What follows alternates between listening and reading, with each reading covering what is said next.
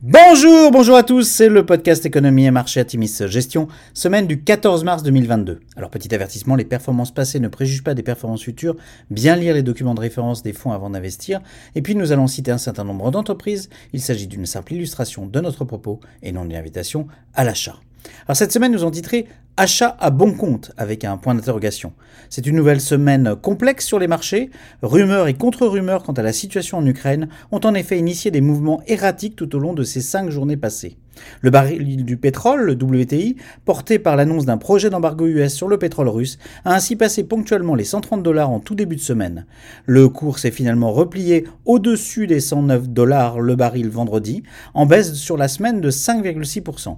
Mercredi, avec l'anticipation de bonnes nouvelles du côté des négociations entre Russes et Ukrainiens, les marchés ont nettement rebondi. Ce mouvement a été particulièrement significatif en Europe, avec un 440 rebondissant de plus de 7% sur la seule journée. Des chiffres d'inflation au-dessus des attentes publiées jeudi à 7,9% sur un an, c'est l'inflation US, le niveau le plus haut depuis 1982, ont remis de l'attention sur les taux. Le 10 ans US a ponctuellement franchi les 2% pour rester autour de ces niveaux jusqu'en fin de semaine. Jeudi, la BCE a annoncé l'accélération de la fin de son programme d'achat d'actifs classiques et a laissé la porte ouverte à une remontée de ses taux d'intérêt. Sur la semaine, semaine erratique, le CAC 40 reprend 3,3%, le SP500 perd 2,9%, et le Nasdaq chute de 3,5%. Alors du côté des entreprises, eh bien, nous arrivons à la fin du cycle de publication.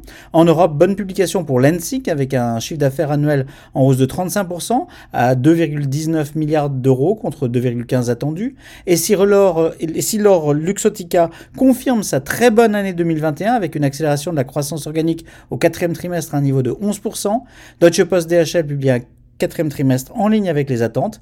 Adidas publie un chiffre d'affaires 2% en dessous des attentes en raison des confinements au Vietnam.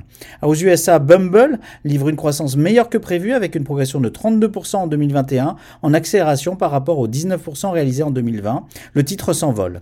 MongoDB affiche d'excellents résultats dont une croissance en hausse de 56%, excédant de 9% les anticipations du consensus. Le titre progresse nettement sur une journée assez difficile. Dix Sporting Goods publie un excellent résultat avec 5,9% de croissance organique contre 3,9% anticipé par le consensus. La guidance du groupe est supérieure aux attentes. Alors en Asie, JD.com publie de bons chiffres d'ensemble. Le chiffre d'affaires et les bénéfices ressentent légèrement au-dessus des anticipations du marché. Malgré ces chiffres, le délisting potentiel des ADR chinois à New York pèse malheureusement sur l'ensemble des titres de la tech chinoise en fin de semaine. Alors à venir, les avancées dans le conflit en Ukraine resteront au cœur de l'actualité ces prochains la Fed devrait sans surprise annoncer la hausse de son taux directeur de 25 centimes mercredi et les commentaires autour des décisions à venir de la Banque centrale américaine seront suivis de très près.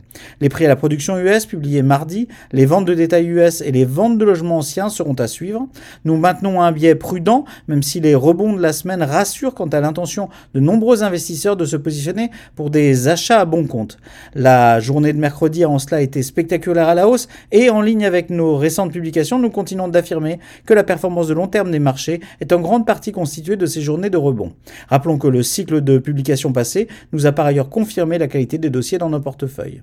Notre positionnement tactique pour les prochains jours en l'absence de lisibilité sur l'issue du conflit ukrainien, rester actif tout en faisant le dos rond pour le cœur de portefeuille de nos fonds et en renforçant au cas par cas nos positions sur des dossiers selon nous massacrés entre guillemets.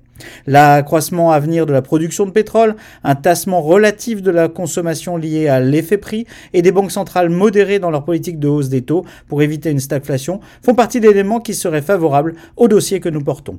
Nous vous souhaitons une excellente semaine à tous.